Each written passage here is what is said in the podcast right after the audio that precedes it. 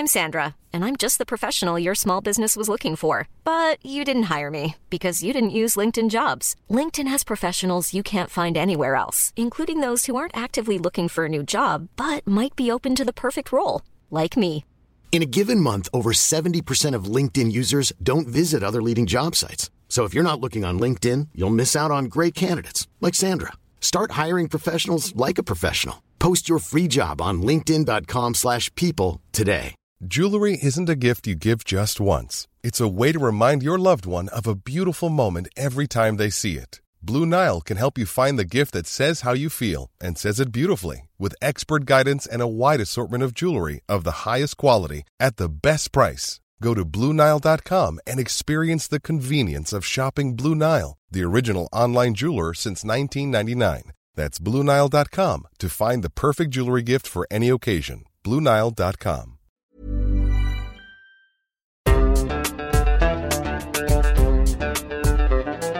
بودكاست صوت. لما انت بلشتي هاي المعركة بينك وبين حالك، بعدين صارت معركة بينك وبين عائلتك، بعدين بينك وبين محيطك، يعني خلص هي معركة بدك ضلك عم تعمليها. واجت الحادثة لحتى هيك تفيقنا انه لا، وعوا انتوا عايشين بوهم حرية مثل ما بكل الأصعدة عايشين وهم حرية.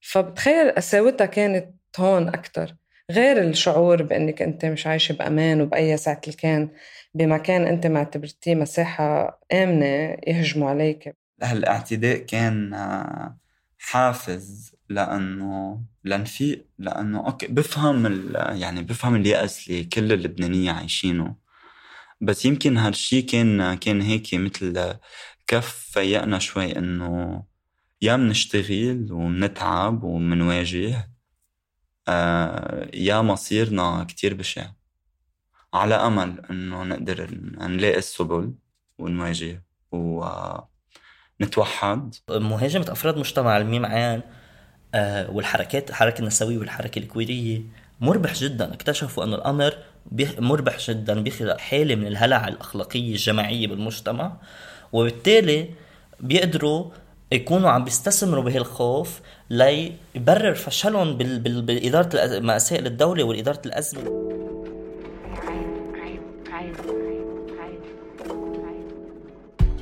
هاي الشهادات اللي سمعناها هلأ هي لأفراد كويريين متأثرين بشكل مباشر باللي عم بيصير بلبنان وبالمنطقة. ثلاثة وعشرين آب أغسطس ألفين وثلاثة وعشرين كان يمكن تاريخ حلو، بس الأحداث بلبنان جعلته يكون من الأيام الأكثر ذعراً، تحديداً على مجتمع الميم عين. ليلاً اعتدت مجموعة متطرفة من شبان مسيحيين بيطلقوا على نفسهم اسم جنود الرب على مقهى اسمه أم باروم، أو معروف أكثر باسم مدام أوم، بمنطقة مار مخايل ببيروت، أثناء عرض جر لفنانتين. المنطقة معروفة باقتزازها بالأماكن الثقافية والسياحية. الأشخاص بالداخل سرعة قفلوا الباب ومنعوا دخول الشبان اللي كانوا عم بيصوروا وجوههم ويصرخوا عليهم، وكمان اعتدوا عليهم بالخارج. حصلت هالأحداث قدام الأجهزة الأمنية اللي حققت مع المعتدى عليهم بدل المعتدين.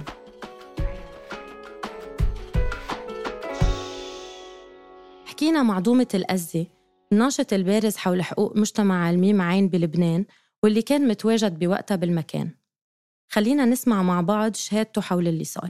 كنت متواجد بمقهى الليلي اللي اسمه مدام أوم، المتواجد بيوقع بمنطقة مار مخايل بيروت. كان في عرض لفنانات الدراغ، عرض بقلب المقهى مش برا على الطريق أو مطرح ممكن شيء ينشاف بسهولة، بده الشخص يستقصد ويشوفه. اللي صار أنه إجوا أشخاص من أفراد جنود الرب، صوروا وبعتوا للمجموعة الكبيرة.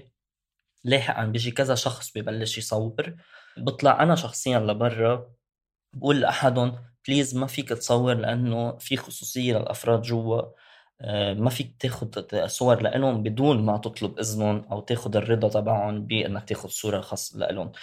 اللي بيصير بعد كم دقيقة بشوف مجموعة كبيرة لجنود الرب اجت. هون كان العرض عم ببلش يخلص، انه سرعوا فيه القايمين على الارض، كانوا عم عم بينهوه لانه عرفوا في تهديد لسلامة الاشخاص الرواد المقهى شو متواجدين جوا المقهى. وهون بتجي مجموعة كبيرة من جنود الرب، يعني فعليا وجوههم صارت مألوف، الكل بيعرف وجوههم، بطلت غريبة، بيهجموا بطريقة جدا وحشية، عم بيقولوا هتافات دينية غريبة جدا على ما سمعنا. يعني ولا مرة سمع أنا عايش ببيئة فيها مسيحيين، ولا مرة سمع هالهتافات المتشددة عم يعني تطلع. فبيهجموا كل شيء، في أشخاص موجودين برات المقهى بيتعرضوا لضرب، يعني كدمات مبينة على وجه وجوه الأفراد. بقيت لكذا يوم أكثر من خمس أفراد تعرضوا للضرب، أحدهم تم دفشه بطريقة وحشية جداً، صار بنص الطريق من قوة الدفشة. بيحاولوا يقتحموا المقهى، بس على لحظات قليلة بيتسكر المقهى وبيتقفلوا بوابه. يعني كان في فرق لحظات لحظات، وهي الشيء ما ما بنسى، أنه كانت هي فرقتنا عن المجزرة لحظات قليلة. انتهت الليلة بتجنب مجزرة بحسب ما قالوا اللي كانوا موجودين بوقتها، بس ما خلصت معها الحملة التحريضية الممنهجة اللي عم بتطاول أفراد مجتمع الميم عين بلبنان وبالمنطقة كمان. بالعكس، هالهجمة بأوجه حالياً مع تحريض على أفراد وتهديد لأمنهم وعائلاتهم وحقوقهم وحرياتهم كمان. هالحملة أججت بعد خطاب أمين عام حزب الله حسن نصر الله أواخر تموز يوليو ألفين وثلاثة وعشرين، واللي أعلن فيها هجمة على المثليين. كل هيدا غير معزول عن الأوضاع السياسية والاقتصادية والاجتماعية والأمنية المتدهورة بلبنان، واللي عم بيرافقها كمان تآكل على مستوى الحريات بالبلد، واللي كان معروف تاريخياً بكونه مهد للحريات وملجأ للمستضعفين. أنا دجة داود، معدة ومقدمة هالحلقة الاستثنائية من بودكاست عيب.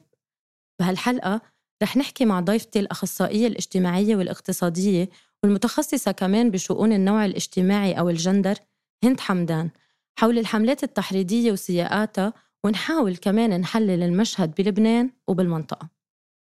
مرحبا هند، شكراً لوجودك معنا. مرحبا دجا، أنا بتشكرك على هاي الاستضافة، ناطرة مناطرة نكفي الحديث. أنا كمان يعني بدي أنطلق معك من الشق الشخصي جداً. نحن اليوم إذا فينا نسمي حالنا مواطنين مع حقوق الإنسان، عم نشتغل أو نناضل أو نحاول ونطالب بعدالة وبحقوق وبحريات على الأقل تكون بمستوى كريم.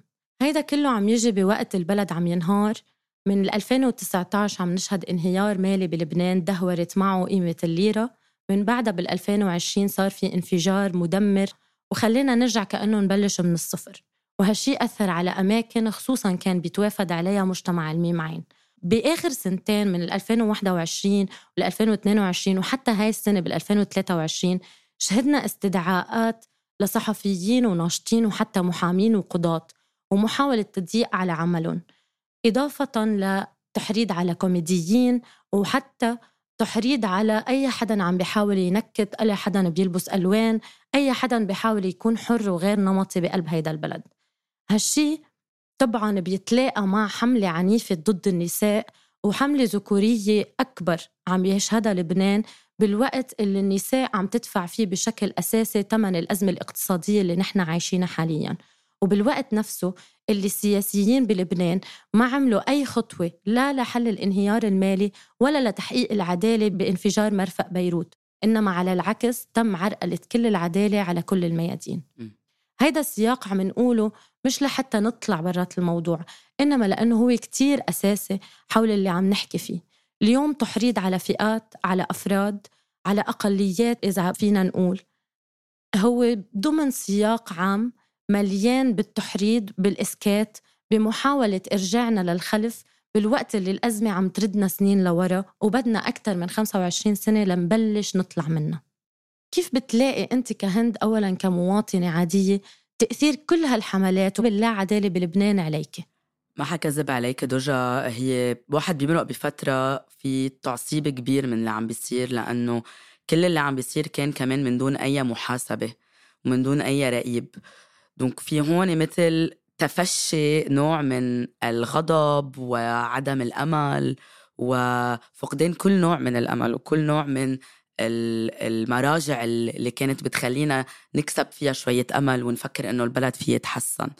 دونك مرقت بهالفترة أكيد، وهلأ أه بعد ما فقدت الأمل هلأ عم برجع أقرر إنه لا، ما بدي أفقد الأمل، لأنه ما رح خاف من اللي عم بيصير، ورح ضلني عم شبك، ورح ضلني عم بحكي، ورح ضلني عم حلل مع كتير من العالم، مع مجموعات عم تشتغل على الأرض يمكن مش دايماً مبينة، لأنه اليوم مشكلة أنه الواحد يبين أساسية صارت، لأنه صارت حياته وعائلته وفرده وشخصه وجسمه بخطر باللي عم بيصير. أه بس في عالم عم تشتغل، وهيدا رجع عطاني أمل. وأنا عشان هيك اليوم حبيت أعمل معك هذا الحديث، لأنه مهم نحلل ونحط بسياق ونرجع نطرح حديث أه برات الحديث اللي عم بيصير بالمينستريم ميديا، وبرات الحديث اللي عم يطلع بقهاوي البسودو ناشطين أو البسودو محللين اللي بيطلعوا على التيفي عادة. كتير حلو اللي عم تحكيه عن غياب الأمل وبعدين الإصرار على الإكمال، وهذا شيء قالوه كل اللي حكينا معهم من أفراد مجتمع الميم عين بلبنان أو برات لبنان يلي توصلنا معهم لغرض هاي الحلقة. اللي عم تحكيه كتير بيلمس اللي هن قالوه من حيث الغضب، من حيث الأمل، ومن حيث الخوف، بس الإصرار على تخطيه والإصرار على أنه هاي معركة هن بدهم يخدوها للآخر. خلينا نسمع مع بعض. بآخر فترة كان عم بيصير هاي الحملة مو بس بلبنان، يعني كانت عم تصير بكل العالم العربي، حتى وبأوروبا وبأمريكا عم نشوفها يعني. فهي شيء عم بيصير هيك فجأة بكل الكوكب. بس اللي صار بلبنان بحسه بخصني أكتر من أي بلد تاني، لأنه أنا بلشت الترانزيشن تبعي هونيك، وناوي أرجع هلأ كمان على لبنان وعيش هونيك. فأكيد الحملة خلتني أحس بشوية قلق، بس ما إجا هذا القلق إنه أخذ قرار لا أنا ما بدي أرجع على لبنان و... وما بقدر أعيش هونيك لأني ترانس مان. يعني صار عندي شعور العكس، إنه حسيت بالعكس لازم أكون هلأ هونيك، لأنه هلأ هلأ الوقت لنقدر نغير أو نقدر نعمل شيء أو نواجه. إنه هي حملة ضد أي حدا عم يعبر بحرية عن شو ما كان، سواء بالسياسة، سواء بالأزمة، سواء عم يعبر عن حاله. أه فهيك ما عم بقدر أفصلهم. نحن بحياتنا اليومية مع الناس اللي حوالينا مهم نرفض، ومهم نحكي، ومهم نقاطع ونوقف أي شيء أه بيحرض على ال على ال على الأقليات. منه بس موضوع موضوع بطل، يعني بطل هون موضوع الكويرز بلبنان، صار موضوع الأقليات بشكل عام. إنه نحن ليه بدنا نحرق نسكت على العنصرية، ليه بدنا نسكت على الهوموفوبيا، ليه بدنا نسكت على الذكورية. مهم نرفض ومهم نحكي. اليوم هند بدي أرجع للحديث معك لحتى أسألك من فحوى اللي سمعناه ومن فحوى اللي عم بصير اليوم والكونتكست العام اللي عم تحكي إنه بدك تحللي، شو بتلاقي سبب هاي الهجمة وليه هلأ؟ قبل ما جاوب على سؤالك بس بدي نوه على شغلة. أول شي بدي أشكر العالم اللي حكيوا على جرأتهم، على أنهم آه عم بيكونوا صوت لناس مش قدرانة تحكي. وبدي كمان أبعت حب وشكر للعالم اللي خايفانة تحكي، لأنه حقا تكون خايفانة بالوضع اللي موجود اليوم، خاصة من مجموعات الميم-عين، وخاصة كمان من الأشخاص الترانس اللي هن عليهم بعد ضغط أكتر، أو من الدراغ كوينز أو فنانات عروض الجر. آه فمعلي إذا, ما إذا اليوم منهم آه عبالهم يبينوا وفي حدا غير عباله يبين، المهم أنه الصوت والحديث يكمل ويضلوا عم يوصل. لأرجع لسؤالك اللي هو عن سبب الهجمة، أنت وقت حكيت بالسياق أوريدي عرضت فكرة كاملة وشاملة عن الموضوع. بدي ركز أكتر شوي على شغلتين. أول شغلة أنه الحملة هي على كل الأجساد المستضعفة والمهمشة، إن كان اللاجئين السوريين والنازحين السوريين من فترة اللي قبل وبعدها مكملة، بس ما أخذ ضجة هلأ قد الميم-عين يمكن حسب الترند الحالية. آه في كمان الهجمة على النساء اللي لها من زمان موجودة. آه في في طبعا نضال صار وفي تقدم صار، وإنما الوضع بعده مزري جدا، خاصة بما يخص عدم المحاسبة والتبرير لهيدي الذكورية العنيفة اللي عم تطرح نفسها ك آه شغلة عادية وطبيعية تصير. أه وهالهجمة اليوم أكتر على أه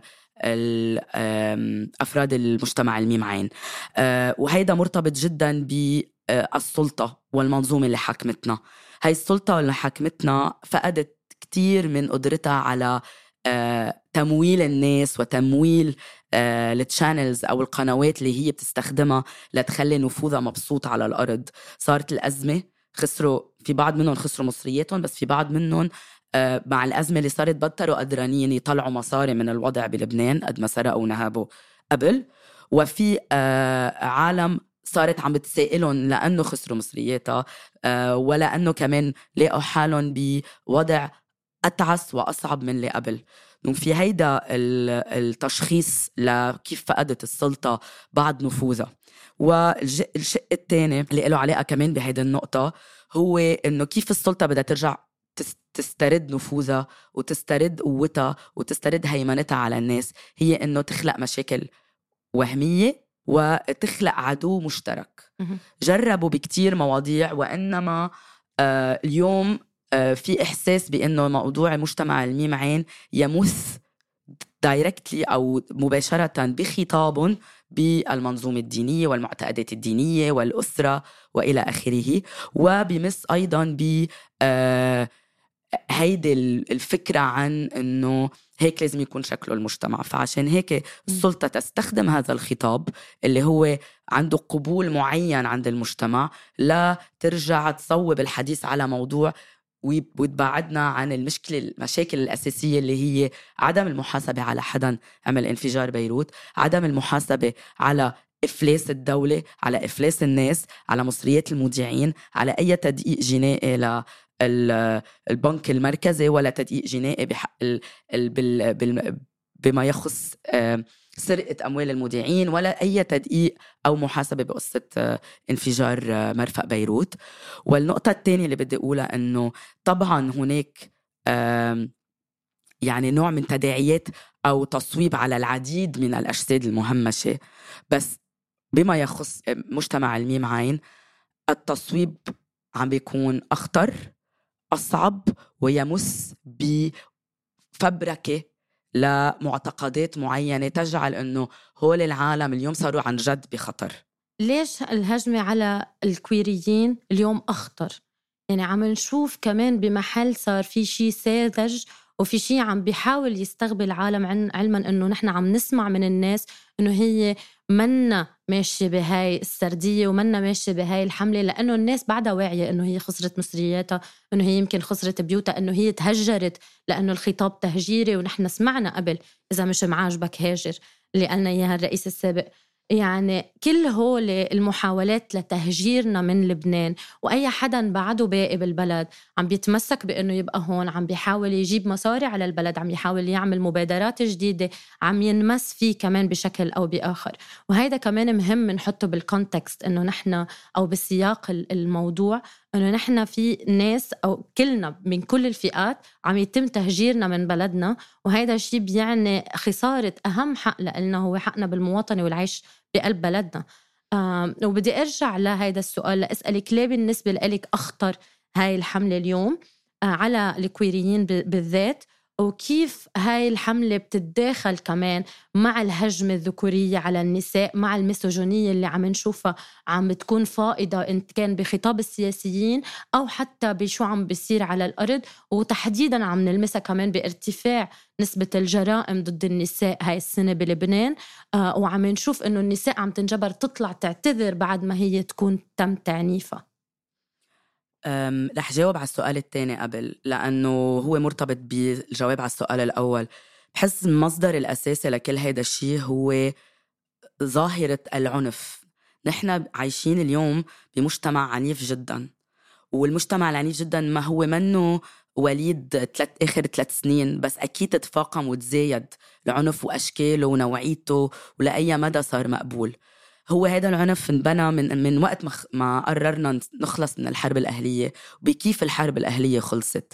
زعماء حرب، زعماء طوايف شلحوا عماماتهم وتيابهم اللي كانوا لابسينها بالحرب الأهلية، لبسوا تقومة، مضوا اتفاقية ومسكوا بلد. من هون في أجيال وأطفال وأولاد وعيال ما طلع لحقها، ما طلع لمحاسبة. وهيدا كان already آه إذا بدك الرسالة اللي عم تنقال إنه بهالبلد اللي بيعمل مش آه اللي بيعمل جريمة مش حيتحاسب عليها، اللي بيعمل شي غلط إذا واصل وعنده نفوذ أو ملتحق لأحد هول الميليشيات الطائفية مش حيوصل ل آه مش حيتحاسب. ومنشوف طبعا إنه آه الموتو أو الرسالة تبع التسعينات كان البلد ماشي والشغل ماشي ولا يهمك. من وقتها الأزمة بلشت، من وقتها العنف صار أكتر ممنهج، والأجساد والأجساد مثل العادة اللي بتمارس عليها هيدا الشيء هي بتكون الأجساد اللي عندها أقل حقوق. كتير من الأماكن هن النساء، وهذا شفناه على مر آخر ثلاثين سنة وأربعين سنة من العنف الممنهج ضد النساء اللي بتقول لأ، ضد النساء اللي عبالها شي تاني منه هو المنمط أو المكتوب لإلها. أه ترفض سلطة معينة إن كان أبوية ذكورية أو عائلية أو مجتمعية. واليوم هيدا العنف عم يترجم أيضاً على أفراد الأفراد الكويرية أو الأفراد أه الأفراد الكويرية أو المجموعات الكويرية، لأنه هي كمان عم تقول لأ على النظام الباينري المزدوج، يعني يا هيك يا هيك.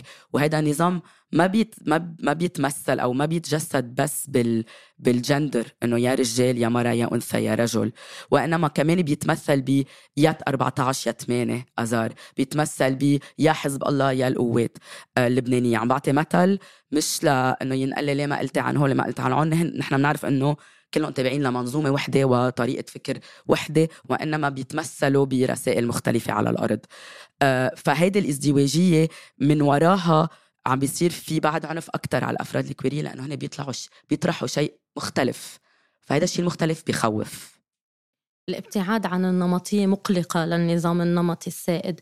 وبس لوضح للمستمعين غير اللبنانيين اللي, اللي عم بيسمعونا هلأ، ثمانية وأربعة عشر آذار هن تكتلين لأحزاب لبنانية طلعت من بعد اغتيال رفيق الحريري بالألفين وخمسة، وأربعة عشر آذار هن كانوا الفريق اللي مع رفيق الحريري، وثمانية آذار هن اللي كانوا ضد بوقتها. وانسحب هيدا الشيء على سنوات من التعطيل السياسي بلبنان، ودفعنا ثمنه كمان مطولا على مدى سنوات. هند، اللي عم بتقوليه كتير برجعنا لفكرة إنه، واللي عم بينقال شوي بالسردية اليوم، إنه هاي الهجمة مش بس على مجتمع الميم عين ومش بس على أفراد كويريين، هي محاولة استفراد بهول العالم، محاولة استضعاف أو جعلهم مجددا يفكروا إنه هن أقليات بين مزدوجين. آه إنما هي بالحقيقة هجمة على كل الحريات، على كل الحقوق، لأنه هاي السلطة بهيدا الوقت بلا القمع ما قادرة تكمل، ولأنه هي كشفت عن وجهها الحقيقي اللي هو فاسد مالياً، سياسياً، قضائياً، حقوقياً، على كل المستويات. ولأنه لبنان اليوم كمان آه مرتبط بأنه نحن نجتلب أموال من الخارج، من دول مانحة، من بنك دولي، من من غيرها، من ال من منظمات حتى، وحتى من أفراد عايشين برا، ونحن عم نعتاش على هالأموال اللي عم تنبعت. بس بنفس الوقت ما بدنا نلتزم ولا التزام حقوقي، وما بدنا نمشي على مسار حقوقي، لأنه هيدا المسار الحقوقي بيعني أنه الناس قادرة أكتر تعبر عن رأيها، أكتر تحكي عن هواجسها، أكتر تكون آه مثل ما بدها، مثل ما بترتاح، فيها تكون مش نمطية أبداً، آه أو فيها تطلع برات البوكس، برات بوكس التياب، برات بوكس اللون الأسود، برات بوكس الحزب هيدا والطائفة هاي. آه ففي بلبنان سردية اليوم بتقول إنه هاي هجمة على الحريات، هاي هجمة بين مزدوجين، واستعارة من مصر هي بص العصفورة اللي هي إلهاء عن المشكلة الأساسية، عن الفساد، عن عدم محاسبة مدير المصرف المركزي أو حاكم مصرف لبنان السابق، هي إلهاء عن كل هاي المشاكل. اليوم أنت عم بتشوفيها كمان استهداف على الحريات، أو برأيك هو أكتر استهداف لأفراد، أو هو شو برأيك بالضبط هاي الحملة؟ أنا معك تماماً بهالشي، لأنه ال... ال... إذا بدك نطلع على الشغلة من من المنظار الأولي بنقول إنه هيدا إلهاء، وهيدا أصلاً الخطاب اللي موجود إنه عم يلهونا وكذا، وإنما في أكيد بعد هو الاستهداف المجموعات والأفراد اللي هي عندها visibility بطريقة آه طرح أسئلة للمنظومة اللي موجودة وللسلطة اللي موجودة. وهذا الشيء مش بس بلبنان طبعا، ذكرت مصر، ذكرنا بلاد تانية بالعالم العربي وين عنا هدول المجموعات اللي هي بتدافع عن الحريات باختلافها، هي اللي عم تقول عم تطلب للسلطة رد حق أو أجوبة على كيف تعاملت السلطة آخر عشرين سنة مع الأمور الاجتماعية وما إلى ذلك. فاستهدافهم لتسكيتهم ولا إعطاءهم كمثل لمجموعات وأفراد تانيين عم بيفكروا يعملوا هيدا الشيء هي رسالة بالحد ذاتها إنه هاي السلطة شو ما كان حتضلها موجودة. حكينا عن الدول المانحة وحكينا عن الإصلاحات. أنا بس عبالي أقول شغلة عن الآخر مونيتور طلعوه البنك الدولي عن لبنان، حكيوا عن deliberate crisis يعني أزمة مقصودة، يعني تركوا البلد مدة أربع سنوات حتى الآن بلا ما يدقوا شيكوش إصلاح على على سياسة إصلاح شاملة. علما أنه صار في نقاشات مع صندوق النقد الدولي وصار في نقاشات مع البنك الدولي وصار في نقاشات مع العديد من من المانحين على أنه لازم يصير على القليل في بعض الإصلاحات كرمال يرجع يوصل شوية مصاري على البلد، كرمال يكون عنا لنقول وسيلة نقل وسائل نقل مشترك أو أنه يكون عنا تدقيق على البنك المركزي لنفهم وين الفجوة لما نرجع نعيد أخطائنا وما إلى وإلى آخره. وإنما كان في رفض من السلطة لأنه هيدا الشيء بيعني أنه هاي السلطة هتفقد قوتها لأنه هي بالنهاية سلطة ميليشياوية بجميع أطرافها وأطيافها. فاليوم نحن مع سلطة عبالنا تخلينا نفكر أنه المصاري اللي عم تجي من الأولاد اللي هاجرت والأسر اللي تفككت بسبب الأزمة وسافروا أولادهم للناس على على معاشات واطية إلى حد ما إذا بدنا نقارنها بما قبل، ليبعتوا شوية مصاري وعوائد على عيالهم، ومعولين على السياحة اللي هي ماكسيموم أربعة أشهر بالسنة، شهر على فترة الميلاد وراس السنة وثلاث ثلاث أربعة أشهر بالصيفية، إنه هول بيكفوا ليعملوا بلد أو ليرجعوا يقيمونا من قعر الواده أو قعر الزجاجة مثل ما قالت أحد الفنانات المصريات بالثمانينات. عم يجربوا يقنعونا بهالشي كرمال نفكر إنه ما بدنا البنك الدولي ولا بدنا صندوق النقد، وأصلاً هول عندهم أجندات، طبعاً عندهم أجندات، وإنما السلطة اللي عنا كمان عندها أجندات واضحة كتير، ومعولين على الغاز اللي حنقدر إذا لقينا غاز اللي حنقدر نطلعه ليرجعوا ينهبونا مرة تانية نحن ومبسوطين. كمان بس للسياق، لبنان بالفترة الماضية خلال أربع خمس سنين لورا وهلأ عم بتبين بشكل أوضح، كان عم بينحكى عن أنه في ثروة نفطية على الساحل اللبناني ويتم التنقيب عن النفط، ويحكى اليوم بالإعلام عن أنه في عنا غاز والغاز انباع وخلص، وهو هيدا ممكن يكون مثال على كيف كل الثروات بلبنان تدار أو كيف يتم التفريط بها بشكل أوضح. حسيت إنه حكينا أكتر عن الحملات على الحريات بشكل عام، بدي خصص شوي أكتر نحكي عن مجتمع الميم عين أو عن الكويريين بشكل عام، وبعرف إنه اليوم كمان في عنا محاولات لإنه شو المصطلحات اللي بدنا نقولها، وفي محاولة إنه كل حدا عم بفضل مصطلح على مصطلح تاني فبنحاول نقولهم كلهم. وبهيدا السياق بدي أذكر بإنه خلال الهجمات التحريضية على الكويريين بلبنان عم نشوف في مصطلحات politically correct إذا فينا نقول، أو صوابي عندها صوابية سياسية، اللي هي عم نشوف إنه حدا عم يهجم ليضرب حدا مثلي ويقول له يا مثلي. عم نشوف إنه في عالم بشكل عام عم يحكوا عن المثلية الجنسية بترم أو بتعبير المثلية الجنسية، وهذا تعبير لا قدرنا نكرسه. أسألك عن الريزمبلنس أو رمزية استخدام هالتعبير للهجوم على أفراد هيدا المجتمع، أو أنه شو شو بيمثل هيدا لما نحن نسمع حدا عم بيصرخ وهاجم على حدا ليضربه ويقول له أنت مثلي. ونحن كنا نشوف قبل المسبات كانت مختلفة كلياً، ونعمل إعادة تصحيح للمفاهيم بمحل بلبنان، وقدرنا نعرف من هاي الحملة أنه هو نجح بمحل كأن. أكيد بمحل معين إذا بدنا نتطلع عليه من هيدا المنظار أكيد نجح، لأنه بالنهاية آه اللي كان يعني هن عم بيرددوا هن الأفراد اللي عم تمارس هيدا العنف على مجتمع الميم-عين عم بيرددوا قصص بيسمعوها، عم بيرددوا شيء من البيئة اللي حواليهم، وإنما هاي البيئة already صار فايت بالمصطلحات تبعها كلمة إنه يا مثلي أو المثلية الجنسية، لأنه يمكن ما بيعرفوا المصطلح اللي قبل اللي هلأ عم يرجع يطلع على فكرة إنه هلأ صار في دفشة معارضة إنه ممنوع نقول مثلية جنسية، خلينا نسمي القصص مثل ما هي، اسمها شذوذ جنسي، وهذا استخدم كتير من قبل كذا وزير وكذا سياسي طلعوا حكيوا عن الموضوع.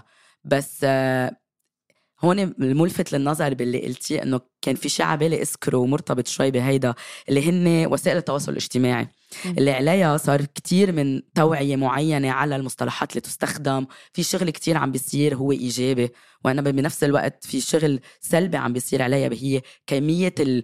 يعني القدرة على الوصول لناس أعلى بكتير، القدرة على خلق قصص منا صحيحة وكاذبة ومزيفة كمان أكبر، وقدرتها على خلق غرف إيكو تشامبرز بنسميهم، غرف صدى غرف صدى آه بتصير الواحد بس عم يقرأ أو عم يسمع اللي هو مقتنع فيه، وهيدا بيعمل مثل همروجة كبيرة، بنصير نحس إنه عاتق الكون على ظهرنا وبدنا نخلصه، يعني كأننا نحن بالفتوحات أو عند الصليبيين عم نحرر أراضي. آه في هيدا النوع من من الربط مع السوشيال ميديا والمصطلحات اللي عم يستخدموها هن اللي هي مثلا المثلية الجنسية، آه علما انه بالايكو تشامبر تبعهم او بغرف الصدى تبعهم هن عم بدهم يحرروا وي وي ويحموا التقاليد وال وال آه والشغله الثانيه اللي لها علاقه ب آه بهيدا الشيء، واللي بدي احكي عن ازمه الذكوريه. في آه مقال كتبه آه هلال شومان آه بيحكي بطريقه كتير حلوة ويعني بمتناول الجميع عن كيف الأزمة اللي عم نعيشها نحن اليوم بالعالم العربي وبالعالم كأجمع، لأنه الهجمة هي عالمية، عن أزمة الذكورية واللي هي اليوم عم نقدر نشوفها بتكاثر العنف بالمجتمع، لأنه فكرة الذكر أو الرجل عند اليوم بالطريقة المنمطة أو بالنظرة النمطية إنه هو القوة والعنف والسلطة، وهيدا العقد اللي كان موجود فرط، فبمحل معين هو عم يفرط، واحد بده يتكمش بمراجع بيعرفها، فبتصير طريقة العنف ووسائل العنف اللي بيستخدمها أقوى وأصعب. وإنما الدور اللي يمكن اللي لازم نفكر فيه هو شو بدنا نعمل بهول العالم اللي ما بدها تتمسك بهالمراجع، وإنما فقدت مرجعيات معينة، أو اللي ما بدها تكون عنيفة وإنها عم تفقد المرجعيات الذكورية، كيف بدنا نحتضنها؟ من هيدا المنطلق كمان هي فكرة آه نفكر شوي استراتيجيا لبعدين شو المجتمع اللي بدنا نعيش فيه، كيف بده يكون شكله، شو لازم نعمل لنوصل له. Ever catch yourself eating the same flavorless dinner three days in a row? Dreaming of something better? Well, HelloFresh is your guilt-free dream come true, baby. It's me, Kiki Palmer. Let's wake up those taste buds with hot, juicy pecan-crusted chicken or garlic butter shrimp scampi. Mm. Hello Fresh. Stop dreaming of all the delicious possibilities and dig in at hello fresh dot com. Let's get this dinner party started. Many of us have those stubborn pounds that seem impossible to lose, no matter how good we eat or how hard we work out. My solution is PlushCare. PlushCare is a leading telehealth provider with doctors who are there for you day and night to partner with you in your weight loss journey. They can prescribe F D A-approved weight loss medications like Wegovy and Zepbound for those who qualify. Plus, they accept most insurance plans. To get started, visit plushcare.com slash weight loss. That's plushcare.com slash weight loss. كتير حبيت اللي قلتيه أولاً عن السوشيال ميديا، لأنه بحب دايماً أنه نضوي على فكرة أنه وسائل التواصل الاجتماعي هي بتشتغل على خوارزميات.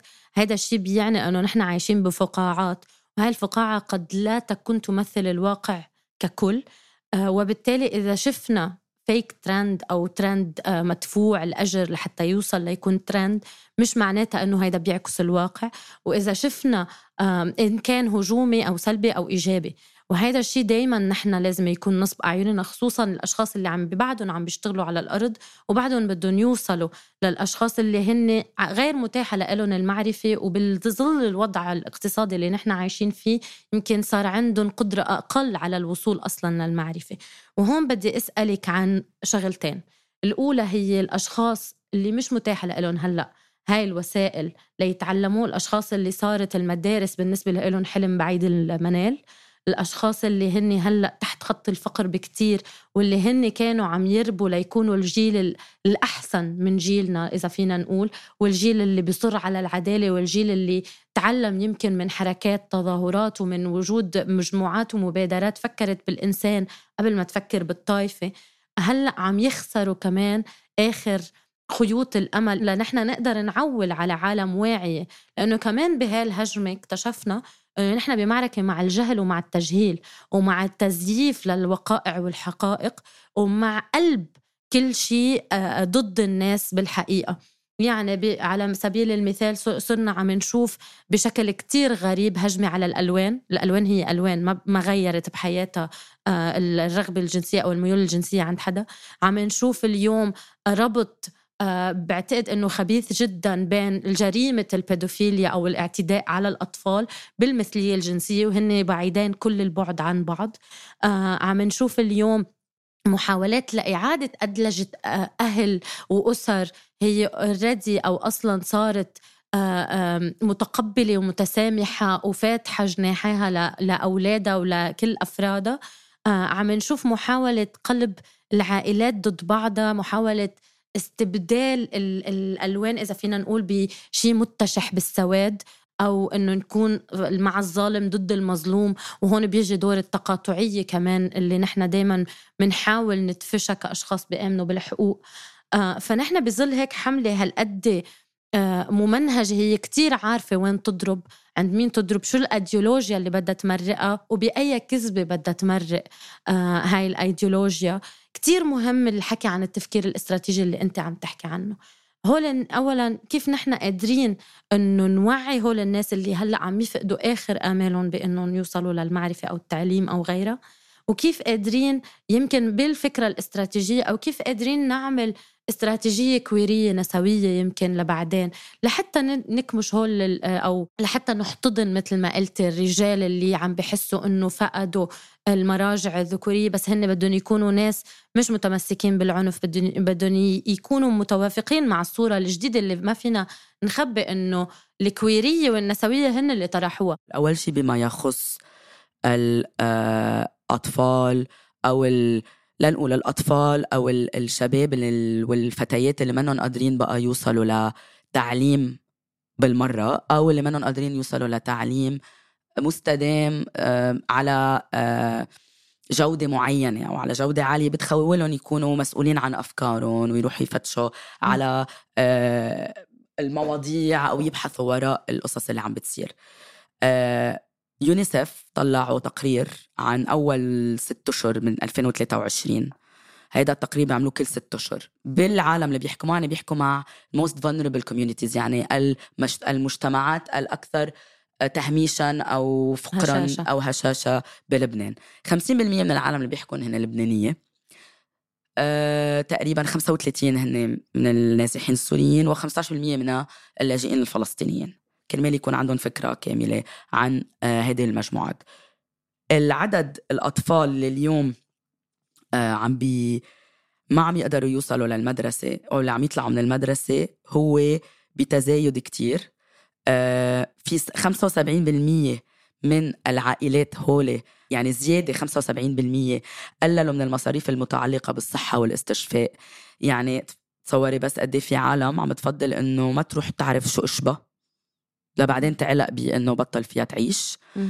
عنا خمسة عشر بالمية من هؤلاء العيال زيادة عن اللي قبل، عن السنة اللي قبل. يعني تصور التفاقم من ألفين وعشرين قد بيكون آه توقيف أولادهم على المدرسة، واثنين وخمسين بالمية قللوا من المصاريف المدرسية. شو يعني؟ يعني ما بيشتري كل الكتب، يعني ما بيشتري كذا دفتر لكل آه لكل نوع دراسة أو لكل صف، ما بيشتري كل الكتب اللي لازم أقراها ولا عايزة بنقي. دونك هو هيدا واقع اليوم. ثلاثين بالمية من المجتمع اللي عم يعيش تحت خط الفقر الأدنى، ما عم بحكي بعد عليه بالخط الفقر اللي هو أعلى من شوي، اللي هن الفئات اللي مهددة بأنها تنسل تحت الخط الفقر المدقع. فاليوم هيدا واقع ما عم ما عم نحكي عنه قد ما لازم، لأنه هو بخلينا نسأل حالنا، طب هاي الأسرة اللي عم بحكي عنها، هاي الأسرة اللي هي بمجتمعاتنا بتأمن لي الحماية والأطفال تبعولي اللي أنا بدي أعطيهم المستقبل الأفضل وأبعتهم على المدارس، واللي كتير منهم كانوا قبل طبقة وسطى وصاروا اليوم تحت خط الفقر. هيدا كله بيولد هشاشة بالوصول للمد... يعني عدم وصول لمدارس بتقدر تعطيهم الدراسة المزبوطة والمعلومات المنيحة اللي بتخولهم يغيروا مستقبلهم بعدين. هيدي بتزيد السترس أو ال... الضغط على العائلات وعلى الأهل، بيولد كمان هيدا الشيء نوع من عنف داخل الأسرة، إن كان الرجل على زوجته، من الرجل على أولاده، أو من الأم على أطفالها. في كتير من النساء اللي عملوا معهم مقابلات قالوا إنه كتير صاروا بيعيطوا وبيضربوا أولادهم، دونك هيدا كمان بيأثر على الديناميكية اللي بقلب الأسرة. م. وانت حكيت عن شيء كتير مهم اللي هي الفكر النسوي الكوير اللي هو سمح لتفكيك الأنماط المتعلقة بالنوع الاجتماعي، سمح للرجل يكون حنون ويقول له معلي إذا أنت حنون ما ضروري تكف تخبي، سمح للمرأة يقول لها أنت قوية، هذا الشيء مش يعني أنك مسترجلة. اليوم هن عم يعني يكونوا المساحات اللي عم اللي عم تتسكت واللي عم تنقمع، واللي منا أو حواليها هن الأشخاص اللي بيدافعوا عن الحريات. يمكن مش كلهم بي بيقولوا عن حالهم كويريين أو مش كلهم بيقولوا عن حالهم نسويين، وإنما هن هول الأفراد أو المجموعات اللي ما بيعرفوا عن حالهم كنسويين أو ككويريين هن بيضلوا كمان بنفس المحيط اللي عبره عم يصير فيه دفاع عن الحريات وخلق مجتمع بيسمح للأفراد تكون مثل ما بدها على أسس احترام الآخر، على أسس حقوق مشتركة، يعني دولة عم تعطيني حقوق معينة، على أسس إنه طب نحن عنا حقوق، نحن عنا عقد اجتماعي عاملينه مع الدولة اللي هو فرط اليوم حتى لو ما كان كتير موجود. آه وبالبلاد العربية كلها هيدا العقد الاجتماعي فرط، من من السرقات اللي صارت بآخر عشرين سنة، لا الربيع العربي، لا التدخلات الخارجية اللي أكيد عندها دور كتير مهم آه لنحكي عنه، لا أجندات خارجية طبعا آه فاتت عبر بعض المنظمات، هيدا ما فينا كمان نلغيه، وإنما إنه افهم كل شيء من هيدا المنظار ويصير أنا عم عم كون بس ضده وإحكي عن الغرب كضد، هيدا كمان عم بيولد polarization، استقطاب أكتر وبالتالي عنف أكتر، لأنه أنا بيصير وجودي بس عكس وجود تاني، ما بيصير وجودي هو authentic، هو طبيعي بمعنى أو حقيقي بمعنى. بعد في شغلة بس بدي أحكي عنها على سبيل الضحك شوي، عملت بحث صغير عن فترة عبادين الشيطان اللي طلعت كتير وفتشت عنها بلبنان وأنما كانت هي كمان موجودة ببلاد تانية بالمنطقة العربية، وطبقت على مقال بالألفين وستة إذا بدي أربطه بالواقع بلبنان، كان بعده استشهاد رفيق الحريري ما صار له سنة، واللي كنا حكينا عنهم الفريقين السياسيين اللي هن مستقطبين الواقع السياسي كانوا ثمانية وأربعتاشر، والمقال عم يحكي عن عربدة، دعارة، جنس جماعي وفسق ليعبر عن شو عم بيصير من قبل عبادين الشيطان وكيف هن عم يأثروا على التقاليد والأسرة والدولة، وإنه الأموال أو هيدي الظاهرة إجت مع المغتربين اللبنانيين اللي رجعوا على لبنان بأجنتات من الغرب. مرق تقريباً عشرين سنة على هيدا الارتيكل، هيدا المقال، وليك وين بعدنا؟ يعني بيرجعوا بينشوا نفس الخطاب ونفس السرديات وإنما الأجساد بتختلف. بس لكمان نوه، عبادين الشيطان أو عبادة الشيطان هو مصطلح درج بلبنان وبعض المناطق البلدان العربية بفترة التسعينات بشكل مكثف، وكانت تهمة ضد أي حدا بيلبس أسود، بحط حلقة، بحط كحلة، شعره أطول، أي حدا شكله غير النمطي كان عم يستهدف، كان عم يتوقف، كان عم مرات عم بيتهدد أو بيتحقق معه أو ينسجن، وطلعت كلياتها كذبة. وهي واحدة من الكذبات اللي مارستها السلطة السياسية أو أو استخدمتها السلطة السلطات بلبنان، لحتى ما خصص بس السياسية بما أنه بلدنا مليان سلطات، استخدمتها لهاي الحجة لقمع كل المعارضين السياسيين، لقمع كل الناشطين، لقمع كل من هو بس بده يعيش وشكله هيك ولبسه هيك أو بيلحق الموضة بمرات. وفي آه كمان بما أنه عم نحكي عن مقالات آه رناء أو أبحاث، كمان في آه مقال كمان كان نازل آه من فترة قصيرة بيحكي عن هاي التهم بالتحديد، عن كيف استخدمت السلطة بلبنان تهمة عبادة الشيطان، تهمة المثلية الجنسية، تهمة العمالة لإسرائيل، تهمة العمالة مرات للنظام السوري إذا كنت بغير منطقة. كل هاي التهم استخدمت ونعمل مرات فحوصات شرجية للعالم، انحبسوا راحوا كذا سنة بالحبس، تهددوا تعذبوا بالتحقيق. كله انكشف بعدين أنه هو فقط دعاية، فقط كذبة لقمع المعارضة السياسية ولقمع الأصوات المختلفة عن اللي كان بدها إياه السلطة بوقتها. ومن هون بدي أسألك عن هيدا الشيء تحديداً، انطلاقاً من هاي الفكرة اللي نهوهتي فيها هلأ. بدي أسألك أنه بفترة بلبنان كان في عنا فحوصات شرجية، كان في عنا اعتقالات بالجملة لفنانات جر أو لترانس بيبل أو أشخاص عابرين وعابرات، أو كان في عنا كمان اعتقالات ومداهمات لأماكن بيرتادوها أو ما بيرتادوها أشخاص مثليين ومثليات.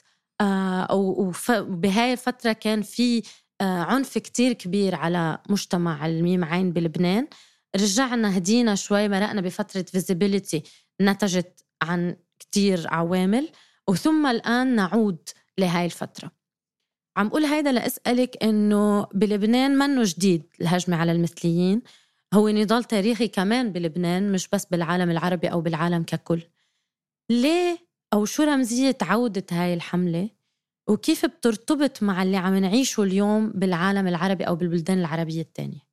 قبل ما أجاوب على سؤالك بدي بس نوه بشغلة، إنه النضال اللي صار آخر عشرين وثلاثين وقبل سنين وصلنا لأنه نقدر نعمل هيدا الحديث اليوم. دونك في شيء إيجابي عم بيصير، في حلفاء لمجتمع الميم عين، في عالم عم يشتغلوا على مجتمع عادل وأفضل، من كان من الصحفيين أو من الكوميديين أو من الفنانين أو من الناشطين والسياسيين أو من عاملين أو من أفراد مجتمع ما بدهم هيدا ال ال الظلم أو الظلم والعتم اللي عم يجي مع هيدول ال ال ال المجموعات اللي عم تجرب تسكت الناس أو, أو تسلبنا من الحريات اللي اكتسبناها بعد ضرب نضال طويل.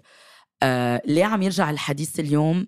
أنا يعني هو تقريبا قصص قلناها كتير قبل، بس بدي كل هيدا مجموعة سوا، إن كان الأزمة الاقتصادية أو إن كان فكرة إنه مجتمع الميم عين بيأثر على تقاليد والأسرة والمنظومة الدينية وإلى آخره. وإنما بحس اليوم الرجعة أساسها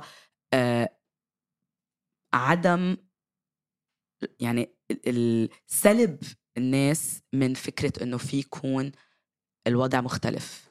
م. هو مرتبط كمان بفقداننا لمنظومة قيم. بطل فيه من يعني عالميا منظومة القيم فرطت. ليه؟ لأنه اللي كان طارح طارحينه علينا كقيم بيّنوا أنه فارغين، لأنه حسب البوزيشناليتي، حسب تواجد الشخص ومين هو. شفنا شو صار بالعراق وهن مدافعين عن حقوق الإنسان.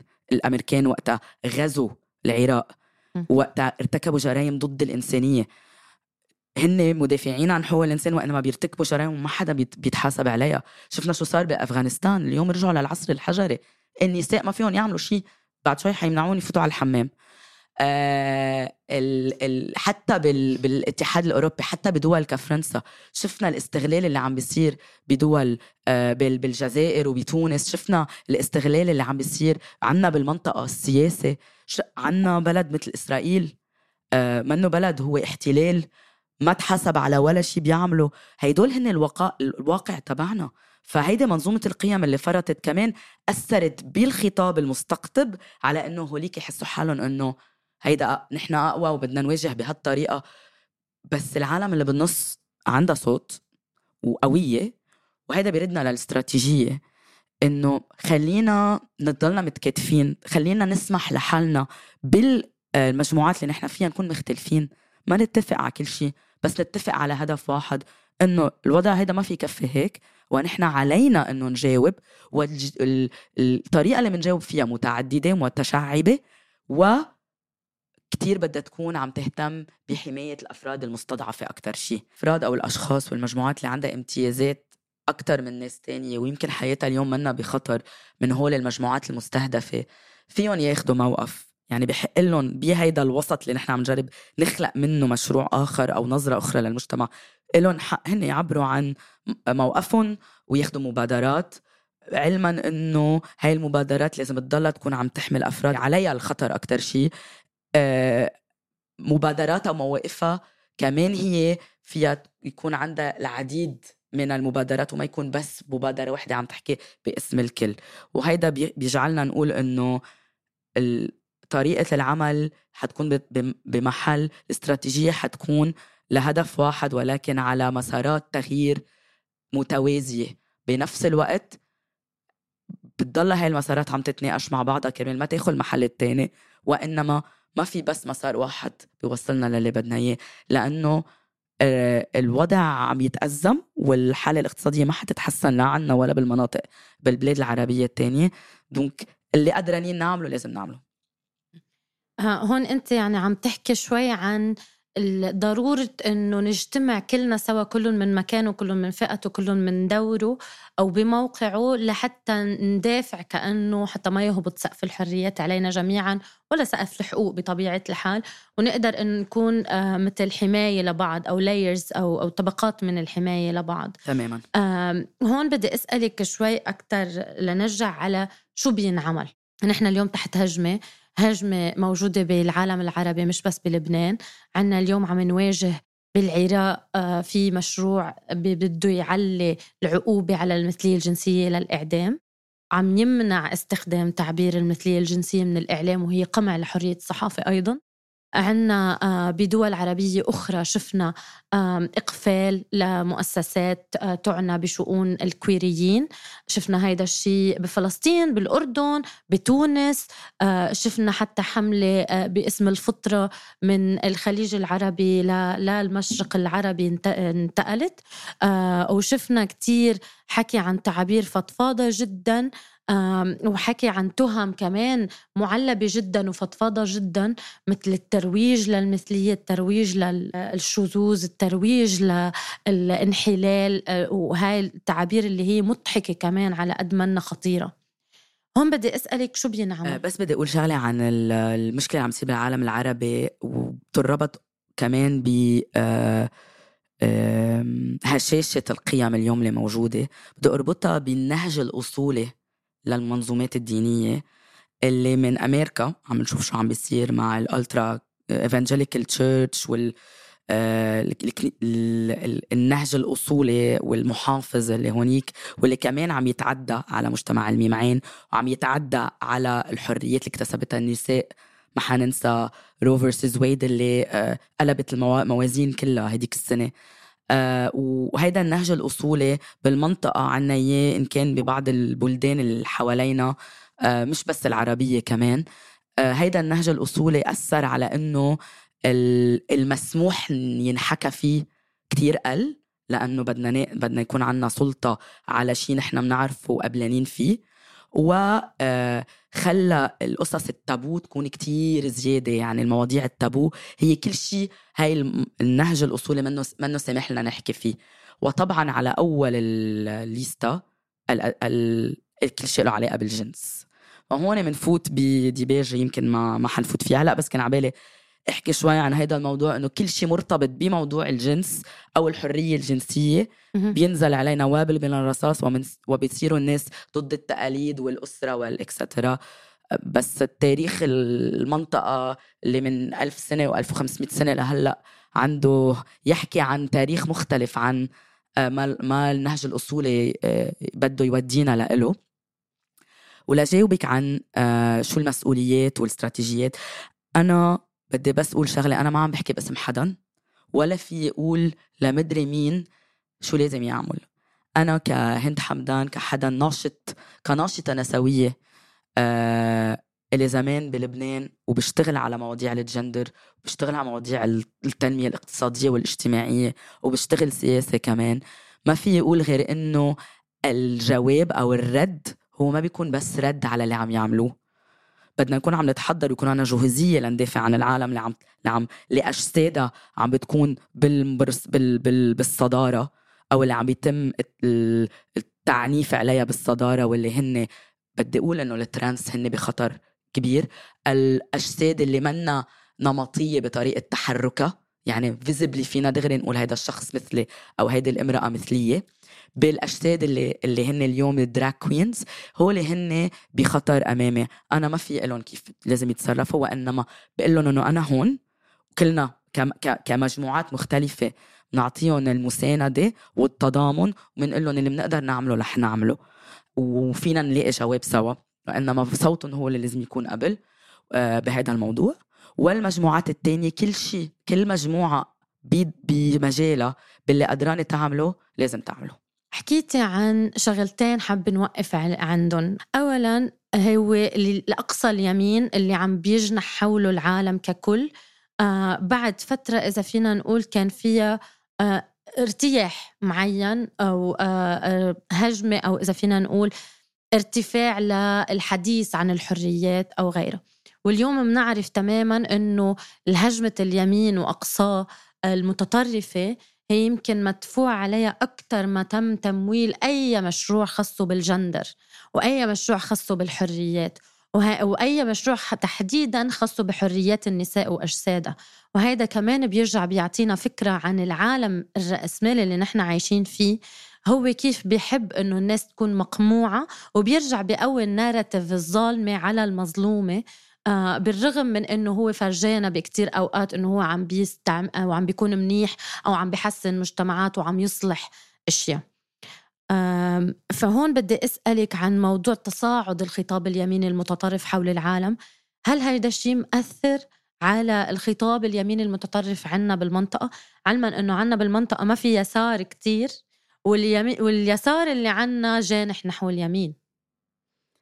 قلتيها ما في عنا كتير نهج يساري يعني بالمنطقة العربية، إلا بفقاعات صغيرة، وما عندها كتير ريتش أو وصول للناس. أكيد بيأثر. هو الخطاب اليميني اللي موجود عنا هلأ عم بيجرب يواجه الخطاب اليميني اللي موجود عالميا، وإنما هنا رايحين بنفس الاتجاه على مجتمعات تقمع، سلطة تقمع، مجتمعات تشبه بعضها البعض بالمناطق اللي هي فيها. واليوم الحديث عن الفيدرالية يعني question mark، سؤال آه مناطقنا ومناطقهم والفيدرالية، وربط آه مجموعة جنود الرب اللي موجودة بلبنان، واللي هي عملت الاعتداءات الأخيرة على مدام على بار مدام أوم. آه هن بيعتبروا حالهم عم يحموا مناطقهم لأنه بظل غياب الدولة والقوى الأمنية. فهيدا كمان بتنمي إنه صار في ديفاكتو فيدرالية، إن كنا حطيناها بالقانون أو لا، كل منطقة بدافع عن حالها. فهيدا ال... حتى إذا بدي أعملها بارلل على أمريكا واليمين المتطرف، هنيك في التسليح القائم بالولايات المتحدة، كل واحد عنده سلاح، وصاروا بيعملوا بيرولز بال... بالمناطق كرمال يحموا مناطقهم، وبيقوصوا أي جسد مختلف عم يجي لعندهم. يعني عم نسمع قصص من هنيك غريبة، يعني بال... بالبراكتس بال... ب... بالممارسة بالممارسة بيشبهوا بعض، وإنما هلأ عم يتصارعوا لأنه هذا الشيء بيفيدهم. عايزين عدو، صناعة عدو وهمي، وهو أكتر يمكن مهارة بيتمتع فيها كمان السلطات السياسية بالمنطقة وبالغرب يمكن. طبعا حكيتي كمان عن موضوع التحرر الجنسي، إذا فينا ناخده كسبيل لهدم الأوهام، الأصنام الوهمية اللي مخلوقة.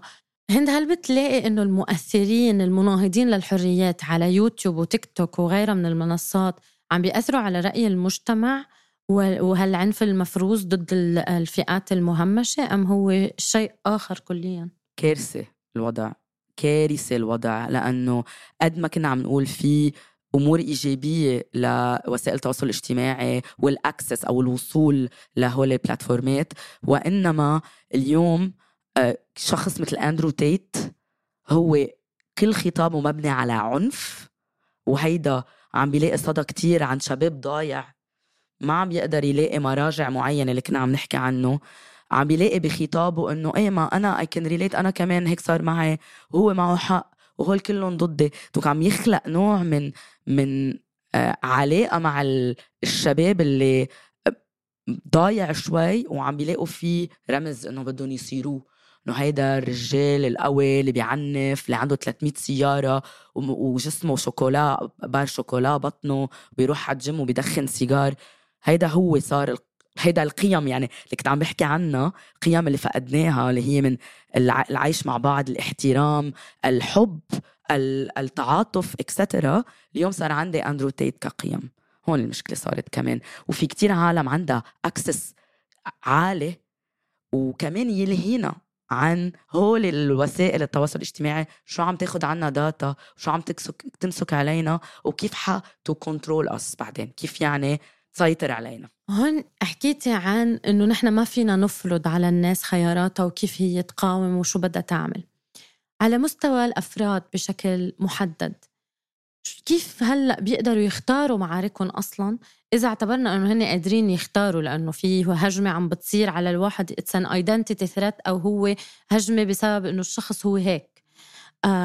متى السلامة الشخصية بتصير أولوية عن القضية العامة؟ بس هيدا الموضوع يبطل يخلينا نتنفس طبيعي، بس هيدا الموضوع يبطل خلينا ننام، بس هيدا الموضوع يصير يأثر على آه راحة بال معينة، يعني كلنا ما حدا مرتاح باله كل الوقت، أو على عائل عائلاتنا.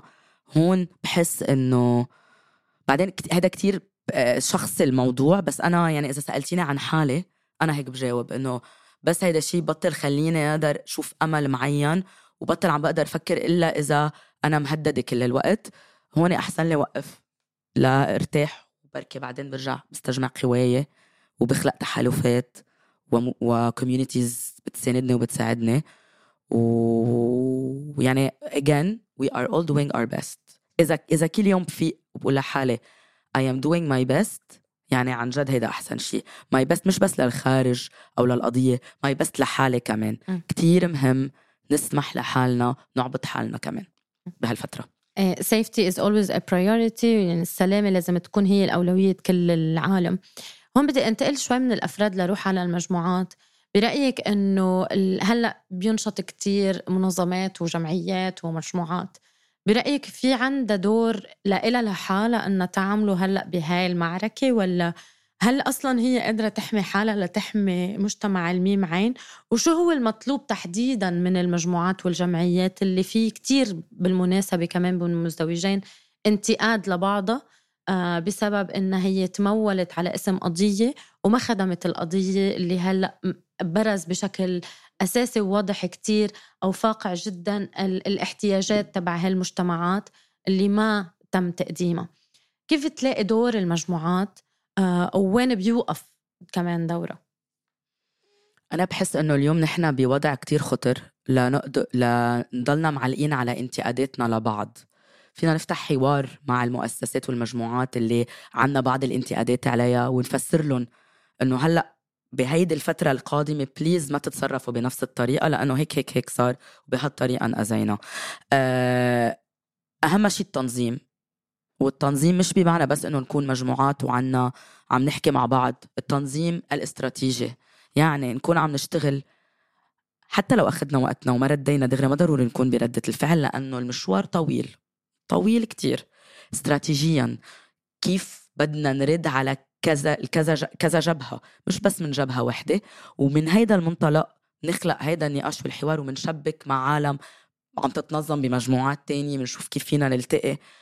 والفحوة منا كلها غير إنه safety is first, ego on the side please. يمكن بحب إنه نختم هالجلسة معك اللي لا يمل، وبعد في عنا مواضيع كتير ما طرحناها مع إنه حكينا كتير لهلا. شو بتلاقي الخطوات الأساسية للواحد يقدر يحمي حاله بمحال ولا يعطي حاله كمان نفس ليقدر يقاوم؟ okay. لنحمي حالنا أول شيء مهم إنه نحاوط حالنا بعالم وأفراد ومجموعات بتحبنا وبنقدر نحبها ونتشارك معها بقصصنا ونعبط بعض وقتا نكون عايزين ونساند بعض، يعني نحمل بعض. وتاني شيء إنه نجمع، يعني يكون عنا معلومات، لأنه knowledge هي القوة، يعني الوصول للمعلومات هو بحد ذاته قوة. سو قد ما فينا نجمع معلومات عن الكونتكست، عن الواقع، عن السلطة، عن تشبيحة السلطة، عن كل هول القصص اللي عم بتصير، بتخلينا نحس حالنا إننا أقوى، وهذا بيساعدنا بتخطيطنا الاستراتيجي اللي بدنا نعمله. وللمقاومة هو بيلحقها هيدا، إنه هيدا التخطيط الاستراتيجي اللي بدنا نعمله ما بدنا نكون كتير عم ننطر لنبلش فيه، بدنا نبلش بمحلات وبدنا نبلش بوسائل السلطة منا ناطرتها، لأنه هن عم يعملوا شيء ناطرين نرد عليه بشيء معين. خلينا نفكر outside of the box. خصوصا المربع اللي عم بيحاولوا يرجعونا عليه اللي هو مربع نمطي جدا وقبيح جدا ومعتم جدا يعني. تماما هند الحديث يطول، وشكرا كتير كتير لوجودك معنا. آه كتير كان غني النقاش وشامل، والعن جد السياق آه ككل موجود بقلب اللي عم تحكيه، والتحليل آه أساسي وضروري بهذا الوقت اللي هن عم بيحاولوا آه كل السلطات بلبنان وبغير لبنان عم تحاول تردنا لمحل فيه من السذاجة والتجهيل آه آه الكثير. فكرة إنه نحلل ونحط النقط على الحروف آه هو شيء مش حدا قادر، مش كل حدا بيعمله، ومش كل حدا عنده الجرأة إنه يعمله بهذا الوضع. فشكرا كتير لوجودك معنا ولوقتك ولتحليلك ولمشاركتك معنا خبراتك كمان. ميرسي إليك دجا، وميرسي لصوت برودكشنز، وميرسي ل الاستوديو وبتمنى انه يكون عطيت بعض الرؤوس الاقلام ومستعده كفي الحديث مع العالم اللي عباله. وبس بدي اقول شغله هيك من سبيل المزاح، أه بدي بدي اعمل كوت لاول دراك كوين بالعالم العربي باسم فغالي، أه بدي اقول ما حدا يقوس بعد ما احكي.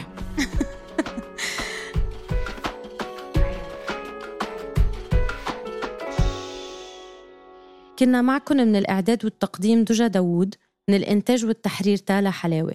ما تنسوا تشتركوا بقناة عيب على تطبيقات الموسيقى والبودكاست اللي بتحبوها حتى توصلكم تنبيهات بالحلقات الجديدة. بودكاست عيب من إنتاج صوت. Ever catch yourself eating the same flavorless dinner three days in a row? Dreaming of something better? Well, HelloFresh is your guilt-free dream come true, baby. It's me, Kiki Palmer. Let's wake up those taste buds with hot, juicy pecan-crusted chicken or garlic butter shrimp scampi. Mm. Hello Fresh. Stop dreaming of all the delicious possibilities and dig in at hello fresh dot com. Let's get this dinner party started.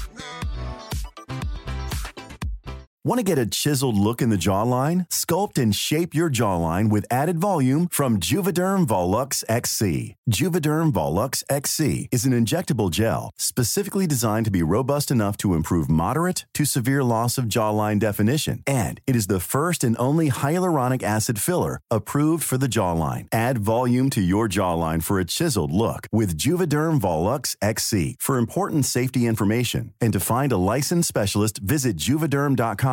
That's J U V E D E R M dot com. Not for people with severe allergic reactions, allergies to lidocaine, or the proteins used in Juvederm. Common side effects include injection site redness, swelling, pain, tenderness, firmness, lumps, bumps, bruising, discoloration, or itching. There's a risk of unintentional injection into a blood vessel, which can cause vision abnormalities, blindness, stroke, temporary scabs, or scarring. Talk to a licensed specialist to find out if it's right for you. Visit Juvederm dot com. That's J U V E D E R M dot com.